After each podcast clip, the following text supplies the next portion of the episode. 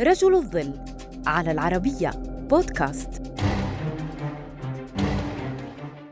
في السابع من مايو من العام 1915 أغرق زورق غواص سفينة بريطانية سياحية فقتل من عليها وكان منهم 123 أمريكياً ما أغضب الرئيس الأمريكي توماس ويلسون.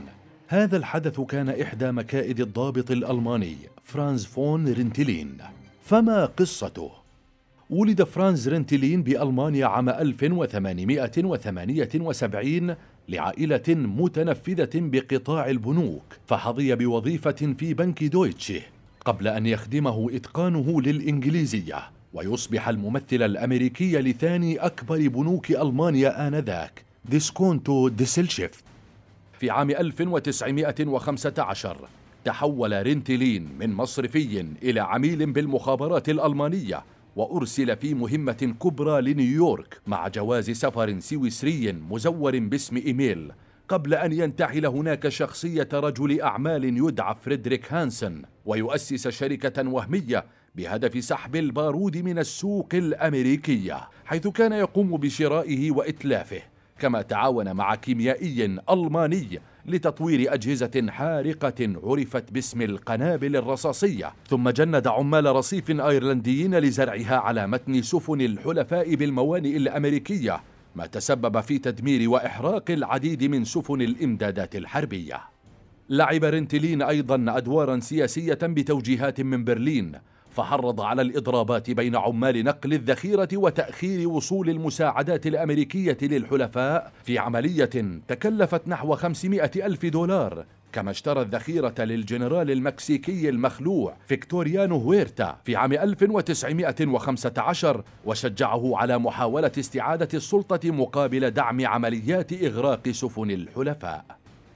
أما أكبر عملياته فكانت إغراق سفينة لوسيتينيا وهي سفينة سياحية بريطانية كانت تسافر من نيويورك إلى ليفربول حيث مات 1195 شخصا ممن كانوا على متنها من بينهم 123 أمريكيا. وهي الحادثة التي كانت من أسباب إقناع الولايات المتحدة الأمريكية بدخول الحرب بعد عامين.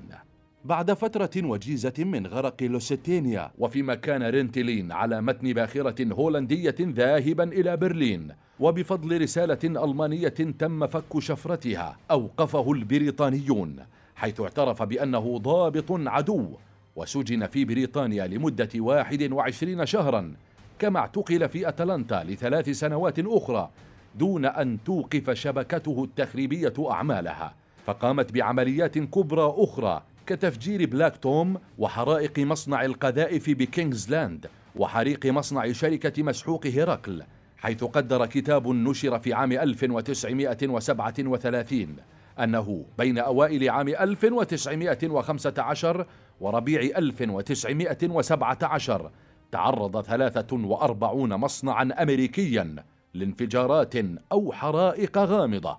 بالإضافة إلى تعرض أربعين سفينة إمدادات حربية لهجوم بالقنابل الرصاصية. في عام 1920 عاد رينتلين لألمانيا ثم انتقل إلى لندن وتوفي هناك في عام 1949 دون أن تخلده منصات التكريم أو تذكره صفحات الشرف.